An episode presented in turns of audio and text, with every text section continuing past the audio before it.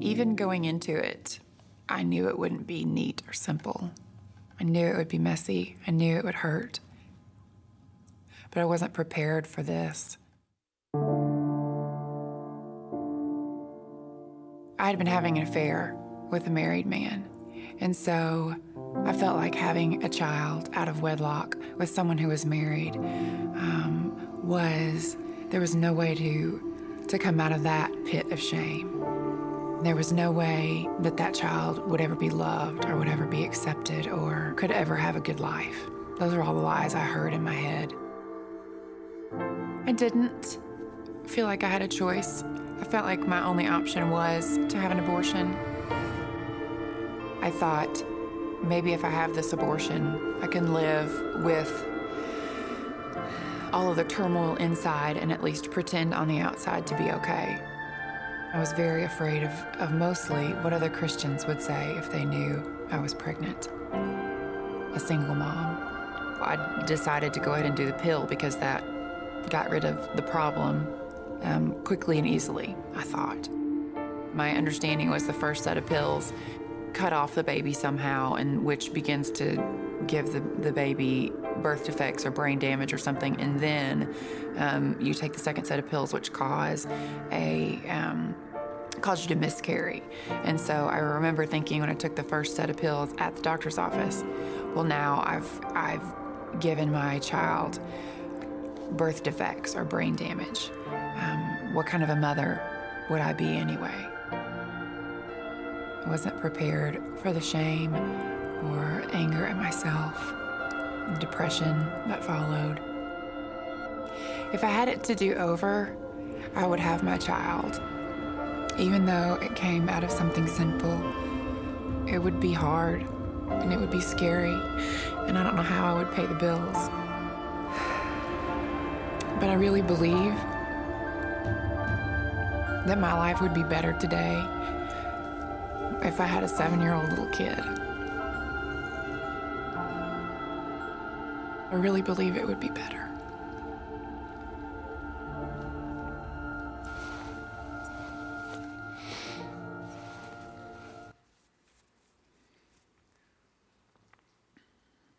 When we come to a topic like we're talking about today, we come to it with as much grace as we possibly can because we know there are people sitting in this room and people that are listening on the internet that have um, had an abortion or either paid for someone to have an abortion.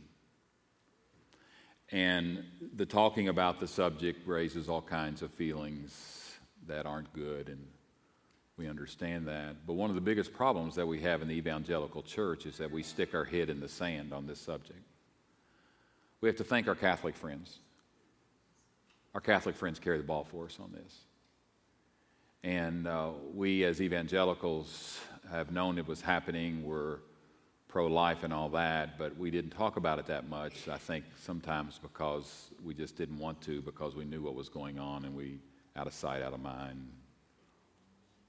didn't want to deal with it. And so, for you people today, that this will bring back really, this is really a hard message. And it, you may have never had an abortion in this, but this is a bummer of a message. You're not going to leave feeling really good. I promise you that. Oh, we need to deal with truth on this. And we can't stick our head in the sand and pretend that 55 million babies have not been aborted since 1973, more than the combined population of New York, Philadelphia, Chicago, Dallas, Atlanta, and LA.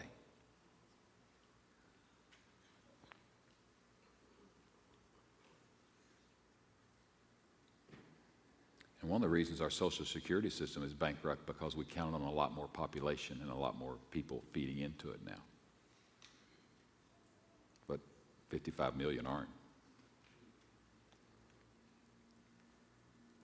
We talk about scattering a lot in this church, and as you scatter, you'll have friends every now and then that will come up to you and talk about stuff.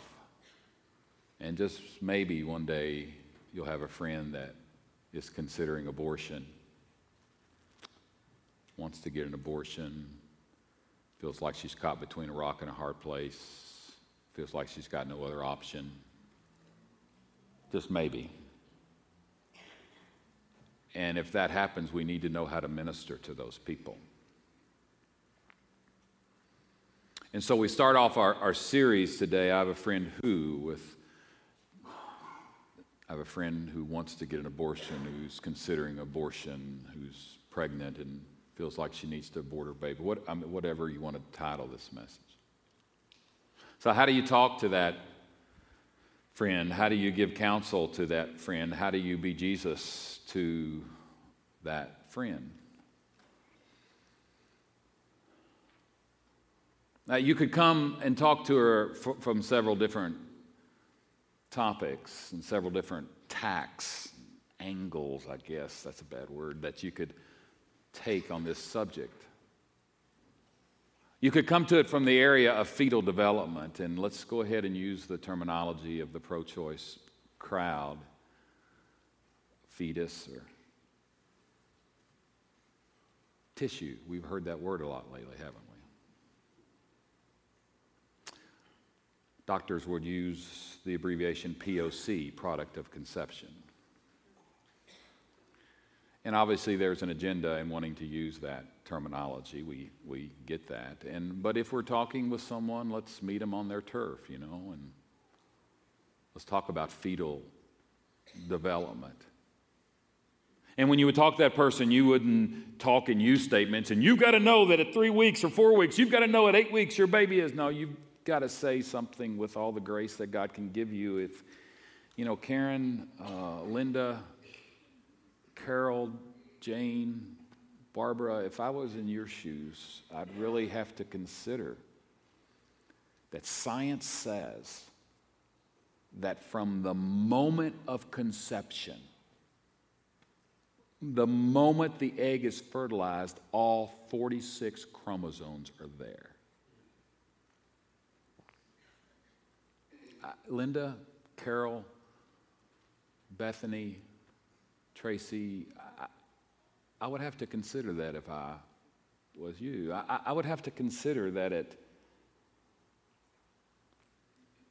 at three to four weeks, that fetus takes, fetus's heart takes its first of over a billion beats.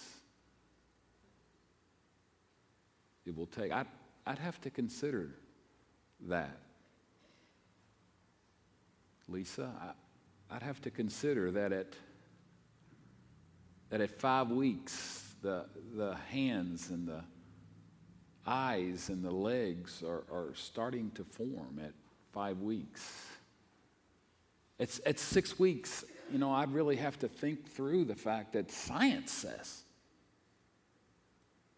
that their brain waves that can be detected. At seven weeks, science says the child is swimming and kicking.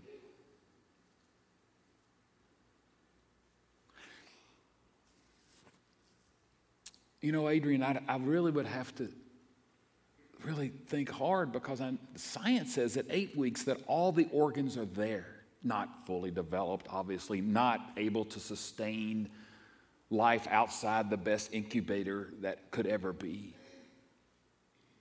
But all the organs are, are there. And the child has grown in such a fast rate in eight weeks that if something or someone doesn't stop that fast growth, that mama will deliver a baby that weighs tons. That child has grown so fast in the first eight weeks. Excuse me, that fetus.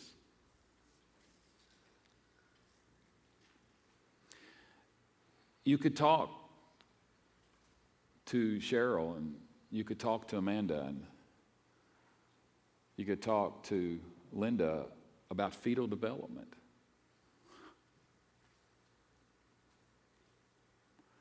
And it's not just a bumper sticker but abortion stops the beating heart. And before, before the woman even knows she's late on her period, three to four weeks after conception, the heart starts to beat. Before she even knows she's late.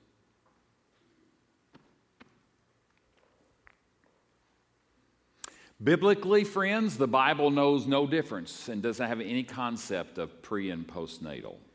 The, Bible just like doesn't address pre and postnatal. In the same way, and this is off topic, but in the same way, the Bible doesn't address homosexuals at all. It doesn't address homosexual, doesn't address orientation, doesn't address any, it only addresses behavior. Bible has no concept of, of, of a person who is a homosexual or a person who has an orientation that way. The Bible has no concept. The Bible only talks about behavior.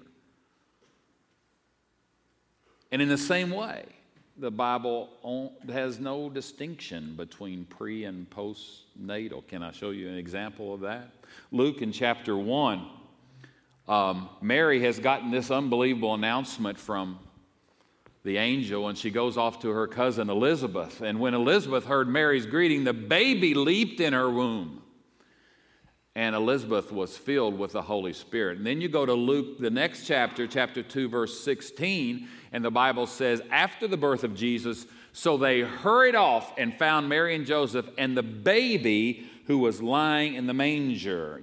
If you look at the original word, the Greek word, they're the exact same. Zero difference. The exact same word of the baby in the womb and the baby that was lying in the manger. There's no difference that the Bible makes.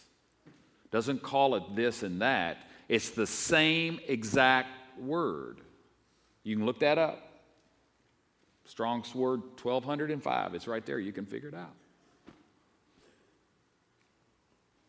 The Bible has no understanding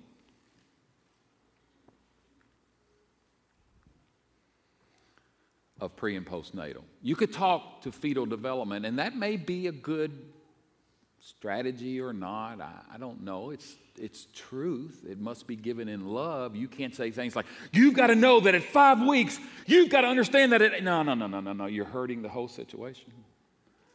You've got to say, well, you know, I would have to consider what science says on this. And science says that at three to four weeks before you even knew that you were late on your period, the heart starts to beat. I would, ha- I would really have to process that if I was in your shoes, Linda. Uh, an I statement instead of a you statement. The whole fetal development thing is, is unbelievably important because you know what? The statistics, statistics are very high. And a friend I have here today from the Miami Valley Women's Center told me that nine out of 10 pregnant women who see the baby on the ultrasound choose to take that pregnancy all the way through. Wow. You want to fight abortion? Let's fund ultrasound machines.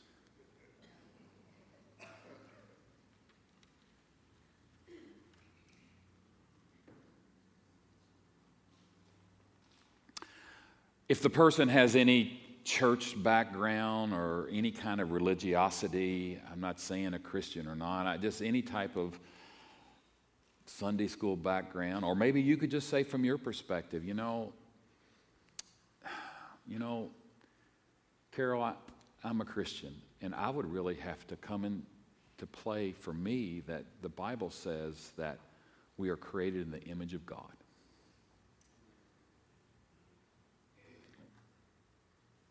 And that says, obviously, in Genesis chapter 1, before the fall. But you know what the amazing thing is? After the fall, hear me, capital letters, bold print, italicized, underlined, after the fall. Some people say, well, yeah, we were created in God's image before the fall, but you know, everything is so messed up now.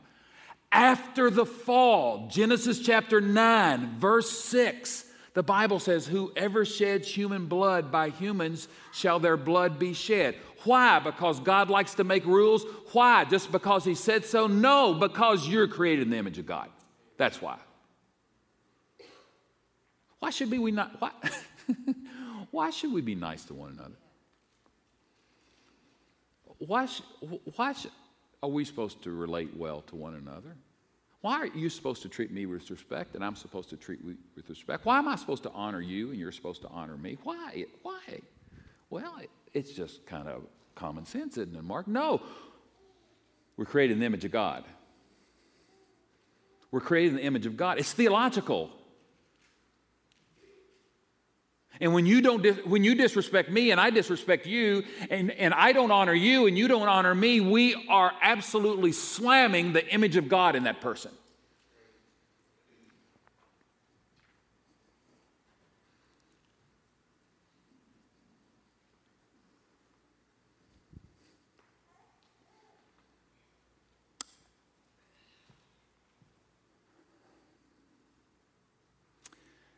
I. Um, hear sometimes people say for their reason for an abortion, they'll say, Well,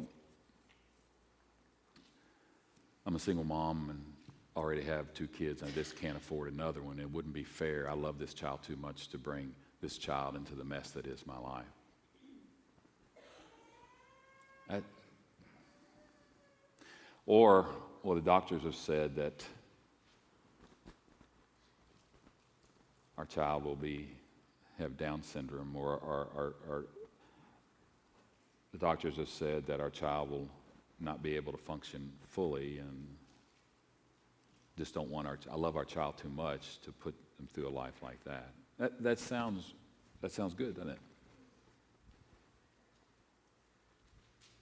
And the world will applaud that decision and say how loving and, and, and but think through that decision. Think through that logic.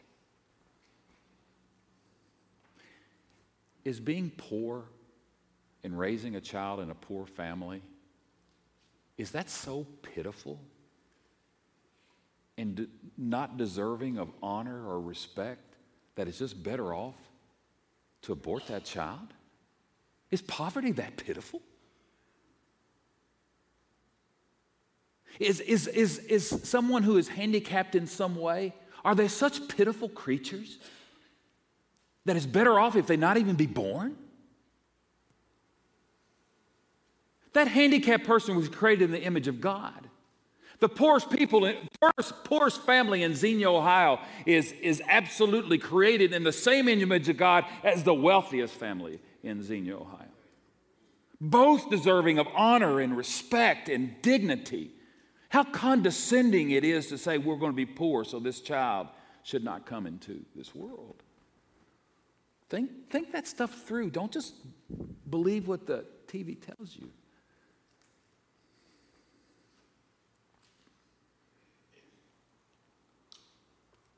I used to, I had like 10 years teaching experience, and after my teaching experience, I used to go around and give conferences and seminars for teacher and in services for teachers, and would give them in services on, on how to deal with their disruptive students or how to deal with their low motivated students and a, and a few other and discipline in services. And one thing I would always tell teachers is that student who is getting on your last nerve is worthy of dignity and respect, not because of their behavior, but because of who they are. Now, in a secular seminar, I wouldn't pull out the phrase imago Dei or image of God, but that's what I'm talking about. And, and people knew good and well what I was talking about, and I had people slam me because of that. I don't like the bumper sticker that says I'm a proud student of an honor roll student at Tecumseh Elementary School. I'm waiting for the day that the bumper sticker that says I'm the proud student of a failing student. I'm a proud parent, excuse me, of a failing student at Tecumseh Elementary School because our pride in our kids is not because of their achievements. You're heading yourself and you're heading kids up for a big fall if they think that you are really proud of them for the things they do. You love them and honor them and are proud of them because who they are. We're no more proud of the kid that hits the home run in the bottom of the ninth to win the game than we are disappointed in the kid that strikes out with the bases loaded in the bottom of the ninth. And be careful on how you communicate your pride in your children, and especially in their accomplishments. We, we, we, we, have, we have a boy who's very bright and in the gifted program, but we never talk about his smartness, if I can invent a word. If he's doing well in school, we talk about, hey, hard work pays off, doesn't it? The furthest we may go on that is that God has given you a really good brain, Levi, and he respects you to use it in a proper way.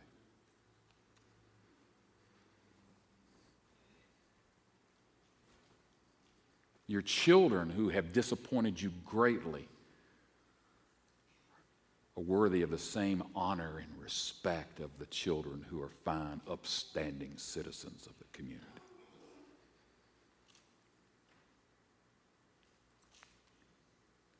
Where, do, where does our concept of human rights comes from? Think that through.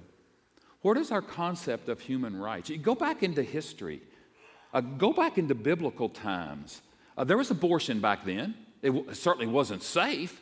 There was abortion back then. There was infanticide back then, especially if you were female and you just left you out to die of exposure. You, don't, you just have to be able to read the history on that. But Christians came around.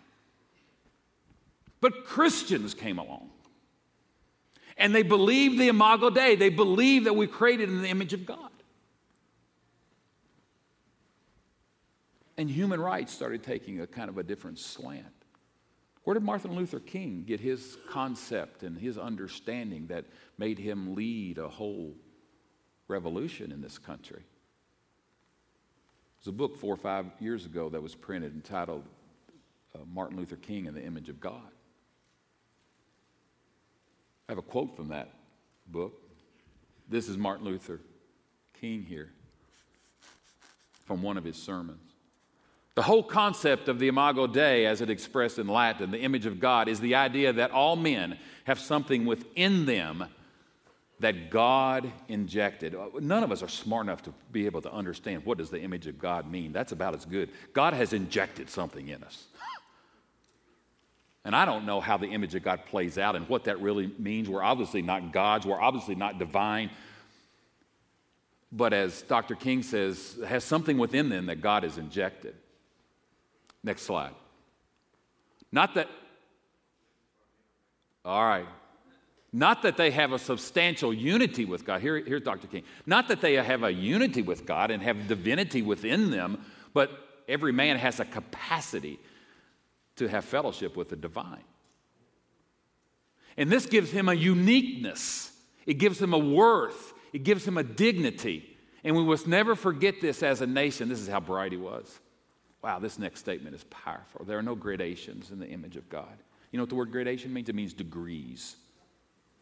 It means degrees. Like if there were gradations in the image of God, this person has more of the image of God than that person. Or as you get older, you have more of the image of God in you. He says there's no gradations in the image of God. And listen to this. Every man from a treble white to a bass black is significant on God's keyboard. You thought Stevie Wonder said that, didn't you? No, it's Martin Luther King. Stevie stole it from Martin Luther King. We will know one day that God made us to live together as brothers and to respect the dignity and worth of every man.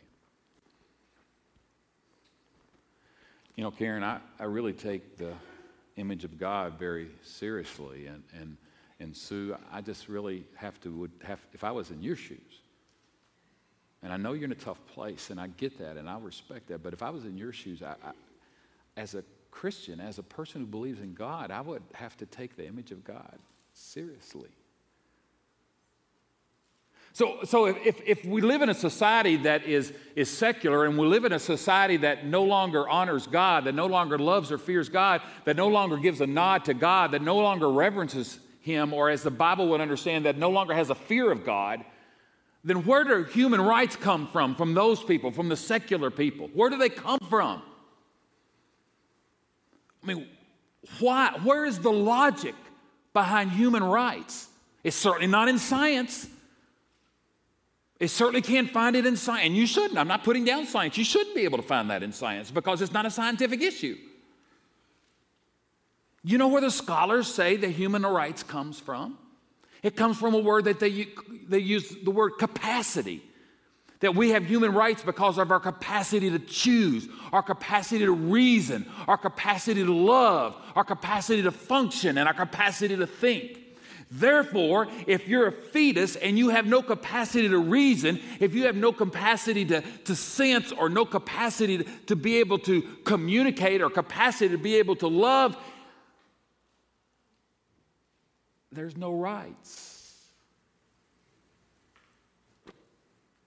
Now, think that through. What kind of capacity does a one week old baby have? It has the capacity to eat and poop. That's all it can do.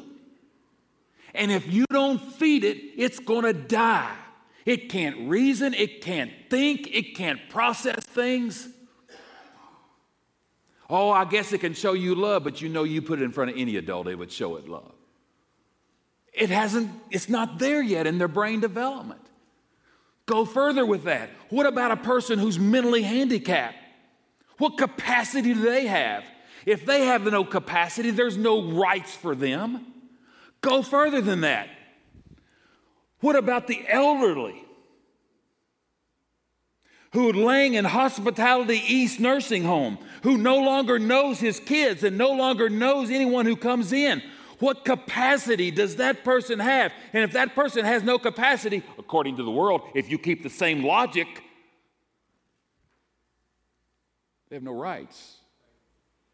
If you use the same logic as, as the fetus, if you follow that logic out and don't somehow take a right turn with that logic, then what, what, what, what right does this person with dementia who's 90 years old in, in, in the bed and has to be fed, why don't we just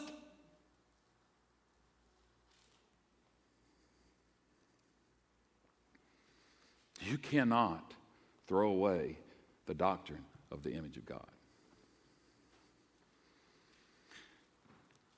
And as a Christian, Tracy, as a Christian, Pam, as a Christian, Kim, I take seriously the image of God.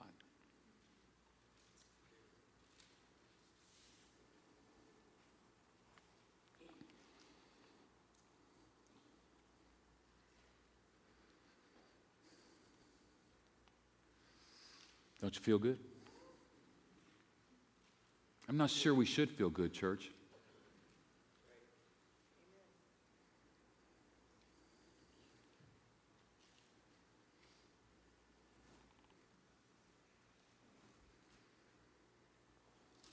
I left this out in the first service because I went long, but somehow, Samantha, I would have to consider that because I've had this, because I'm pregnant and because I've made this choice to have sexual relations, and even though I use birth control, I'm smart enough to know that there's no birth control that's 100% safe. I, I knew the consequences of my actions could be a pregnancy, and because of that choice that I made to have sex, it's just not about me anymore. that I have another person inside of me. And that may or may not be a good tack to take because if you look at the reasons that most women have abortions, it's a them issue. And I don't put them down for that. I just, that's, I, I get that totally, but that's just, don't don't buy into the rape and incest crowd. I think it's all about rape and incest. It's a very small percentage. The majority of abortions come from my desires. And Carol, I just have to tell you, Linda, I just have to tell you that when I feel like if I was pregnant, it was no longer all about me because I have someone else that is dependent on me inside of me. Eric, we've got that reasons for abortion document. There was a study done back about 10 years ago. It was not done by a pro life crowd. It was done by the same organization that Planned Parenthood uses to do their research. And if you go online and you look at this organization and you read their mission statement, they are not a conservative organization. 92% of women said social or other factors were the reason behind their abortion. 7% said physical problems or possible health problems with the baby were the reason, and a half a percent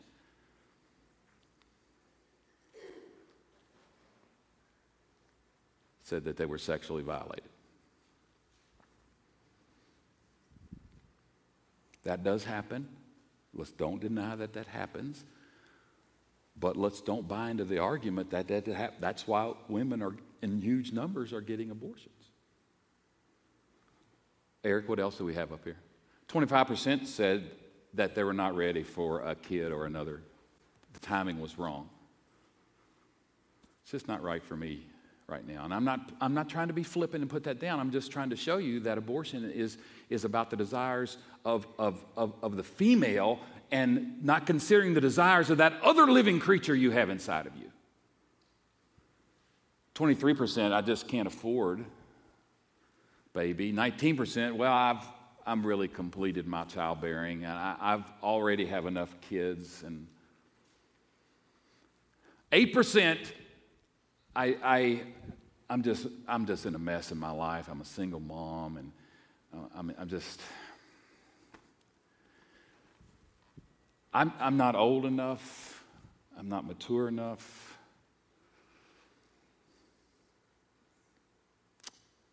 And I want to get an education.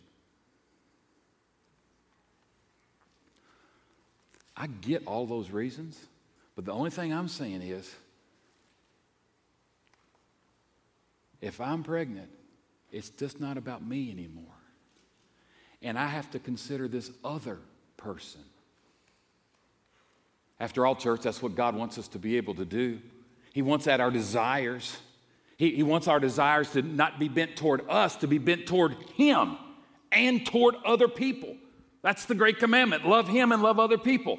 But the problem with me and the problem with every single other person on the face of this earth is my desires are bent toward me.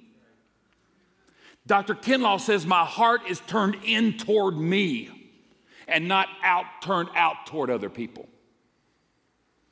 That's our that's the sinful nature. And I would have to some way, and it's just a more gracious way than I'm doing right now, and say, I, I would just have to think it's not just about me anymore. Because I have another person in me that I'm responsible for. In every decision that I make, whether to eat this food or not eat this food, or smoke this cigarette or not smoke that cigarette, or go on a roller coaster or not go on a roller coaster, it has to do with this person that's inside of me. James chapter 4 is interesting when it's applied to the abortion issue. James chapter 4, verse 1 and 2. What causes fights and quarrels among you? Don't they come from your don't they come from your desires? The battle within you. You desire, but you do not have. So you kill, you covet, but you cannot get what you want. So you quarrel and you fight.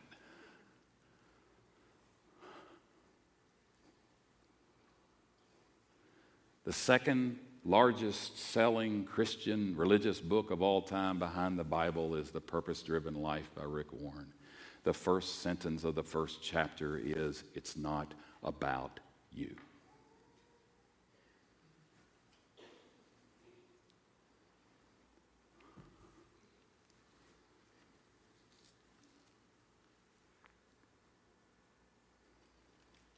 Linda Summers is here from the Miami Valley Women's Center, and I'm going to ask her to come. And, and Linda, would you, would you just tell us? We've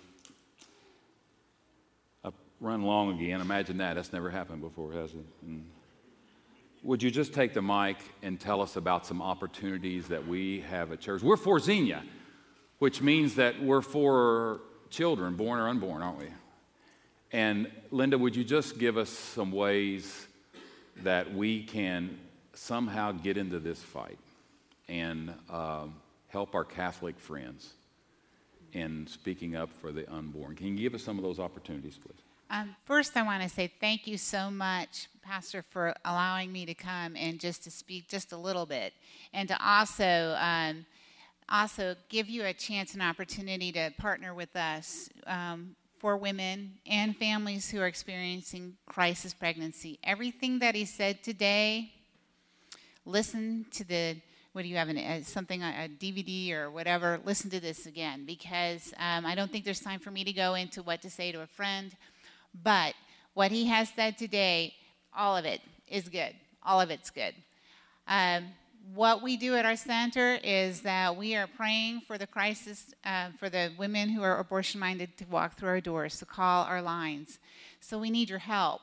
First of all, we need you to pray for us. We believe and truly trust wholeheartedly in God and that He has called us to do the work that um, He has called us to do, and He's equipping us to do that work and to send that message of life to these women. Um, another thing that you can do is to be a liaison from this church to our center. We need that link so that you can um, keep everyone here at this church in the loop of what we're doing for the community of Xenia, as well as Kettering, as well as Huber Heights. Some other things we do there. We need mentors who will go alongside these women as well as men. So we need women and men who would be willing to go on one on one sessions with these people talking about parenting, prenatal care, as well as talking them what does it look like to be a parent with God helping you, coming alongside you. What's really cool is they can earn baby bucks and learning loot. They earn things like strollers, cribs, mattresses for those cribs, car seats. All this stuff is free to them. Intake and follow up involves the pregnancy test involves the ultrasounds, if that is something that the technician's saying it's time for you to get an ultrasound. All these things. We need people for that. We need people to stuff the envelopes, to when we get all those donations in, to wash the, those baby clothes and to fold them and to sort them. We need people to do that. Um, we need people to be mentors for gift. What's gift? We go into the schools and we mentor small groups of girls in eighth grade all school year, telling them that they are worthwhile, they are worth the wait, telling them that they are fearfully and wonderfully made by God. Yes, we do do that. And we also talk to them about what social problems, all that stuff, all that stuff. Get them to have a chance to talk to us. Um, Finally, we need nurses and ultrasonographers who can run those machines, who are trained, and who are trained in um, medicine as well. These are all things and many more. If you would like to talk with me, I'll be at the table after the service. Um, again, we, I thank you so much that you have a concern and a heart for not just the unborn, but also the moms and the dads, because it's a family that we're affirming. It's a family that we're coming up alongside and saying, you can do this. You can, you can do this thing called parenting. Thank you, Linda. I appreciate you being here so much. I hope you avail yourself to Linda out at the table. And, and hey, friends, somebody needs to step up and be our church liaison. It, really, the staff can't do that. We've got enough on our plate and all the other things. We need a layperson to be our liaison from this organization to this church. And, and and some, please somebody step up and to be able to do that. It's hard for us as a staff to keep track of all the agencies that want to send us emails and, and keep stuff in front of us. Somebody can do that, and the rest of us can do in a lot of different ways. The Miami Valley Women's Center is a recipient the last two years of our 100% offering, in, in that we give away everything that comes into this church in December. And they've been a recipient as well as some other organizations in this town. But uh, Linda knows, as well as you know, and as well as I know, that everyone, every friend that we have who's considering abortion um, will not be persuaded by our marvelous talk. And they will go ahead and, of course, I'd have to say that the Holy Spirit has to be the real persuader there and is using us through all of that, obviously. But obviously, some of your friends will go ahead and have the abortion. In church, if you were their friend before the abortion, you are their friend after the abortion. We do ourselves an unbelievable disservice to the unbelieving wor- world when we go around holding up our pro life signs but aren't there for the women afterwards. Or don't give them options, or don't say, I'll adopt her. I'll pay for all your prenatal care. If we just say no, the unbelieving world is going to slam us, and rightfully so.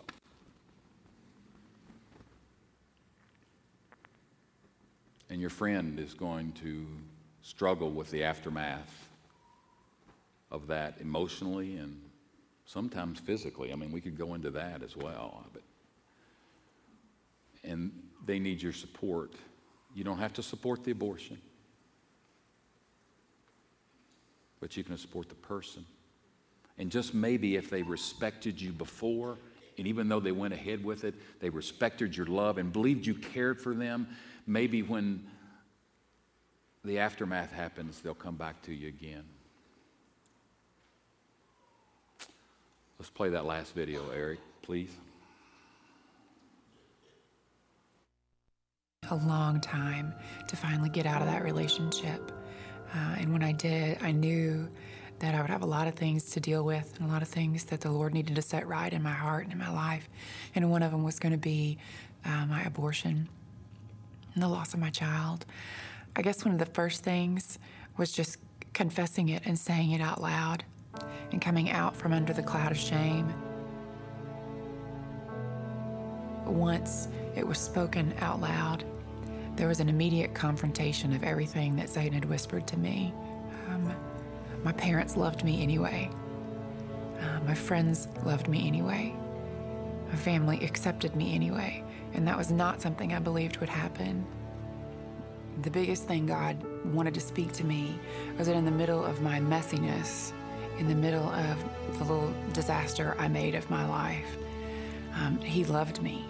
No matter what I did, He could make this good. He is able to make this good.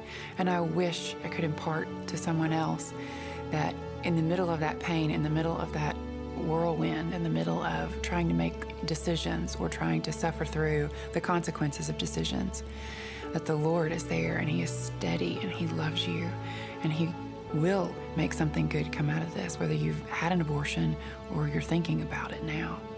That He is bigger than your pregnancy or He's bigger than your abortion.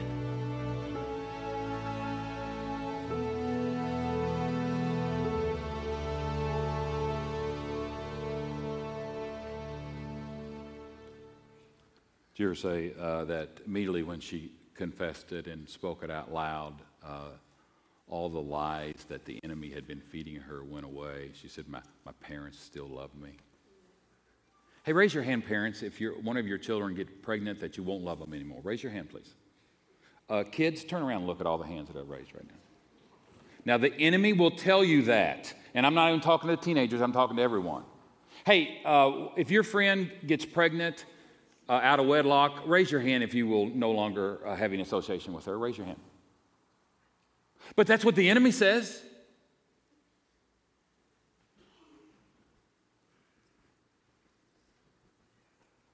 For those of you under the sound of my voice, on the internet or, or right here, there's healing for this. There's forgiveness for this. Ladies, there's forgiveness for this. Men, who paid for your girlfriend, who paid for your mistress to take care of the problem. There's healing for this. I was 21 and she was 17.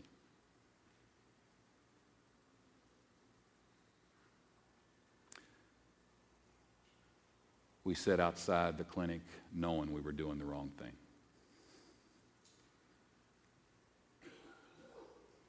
But the words I remember speaking to her as we were even weighing the decision before we went in was we're caught between a rock and a hard place. I couldn't tell my mom and dad. I couldn't have let them down that way.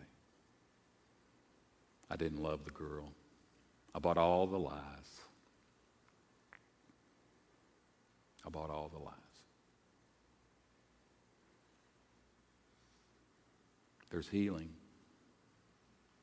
There's new life. There's hope. There's resurrection. There's cleansing. If any man be in Christ, he is a new creation. Old things have passed away, and all things have become new because of the cross of Christ.